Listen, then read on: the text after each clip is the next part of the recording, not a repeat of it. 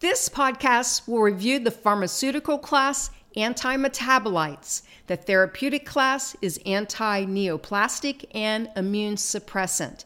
This is a large group of anti cancer agents. There are three subclasses of antimetabolites. There are folic acid analogs like methotrexate, pyrimidine analogs like fluorouracil, and lastly, purine analogs.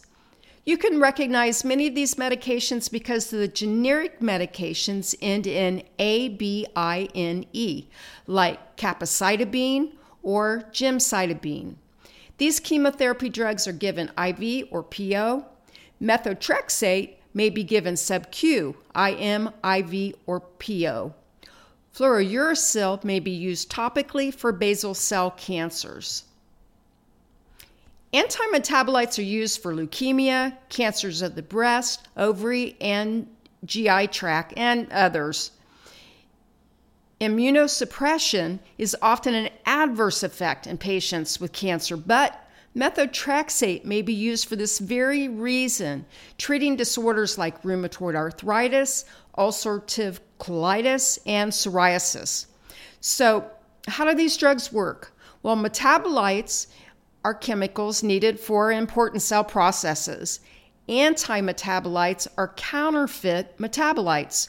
When the cancer cells use these antimetabolites, they're toxic to the cells. The cells don't function properly, stopping them from growing and dividing.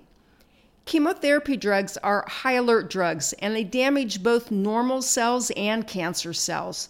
Normal cells that are most affected are skin, hair, intestinal tissues, and blood forming cells. The lining of the mouth, stomach, and the hair follicles are especially sensitive because these cells multiply or multiply rapidly, just like the cancer cells. The difference is, is that normal cells will repair themselves, making these side effects temporary. Chemotherapy often has unpleasant side effects. Special training is required for safe administration of IV chemotherapy agents, which includes special handling of these medications.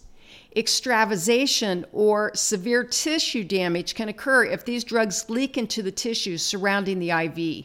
The IV infusion must be stopped immediately and the physician notified.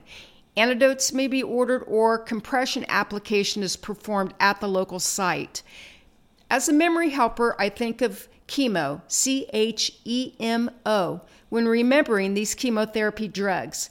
C is for confusion and anxiety. Some of these antimetabolites can cause neurotoxicity.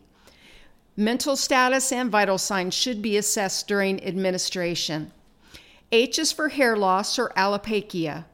Antimetabolites can also cause hepatotoxicity, so assess the client for signs of liver involvement like jaundice or dark urine, and liver enzymes need monitored. E is for emesis. These drugs often cause severe nausea and vomiting. Antiemetics like ondansetron or brand name Zofran may be ordered.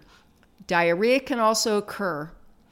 M is for mouth sores or stomatitis. We have to encourage the client to practice good oral hygiene and use a soft toothbrush. Lastly, O is for osteo or bone, so think of bone marrow suppression, which can be life threatening. This suppression can cause anemia, neutropenia, and thrombocytopenia. Remember, these drugs are immunosuppressive, so clients can get sick easier, wound healing can be impaired, and there's an increased risk of infection, so monitor for fever. A complete blood count or CBC must be monitored to assess for bone marrow suppression. Antimetabolites are pregnancy category X. The use of these drugs are contraindicated in pregnant women. Many times, women will need to stay on birth control for six months after completing treatment. In general, drinking alcohol should be avoided with antimetabolites. Overall, client teaching for chemotherapy drugs is extensive to manage the numerous side effects and to prevent complications. So, in review, antimetabolites are a class of chemotherapy drug. Think chemo. C is for confusion, H is for hair loss, hepatotoxicity, E is for emesis, M is for mouth sores, and O is for osteo or bone marrow suppression.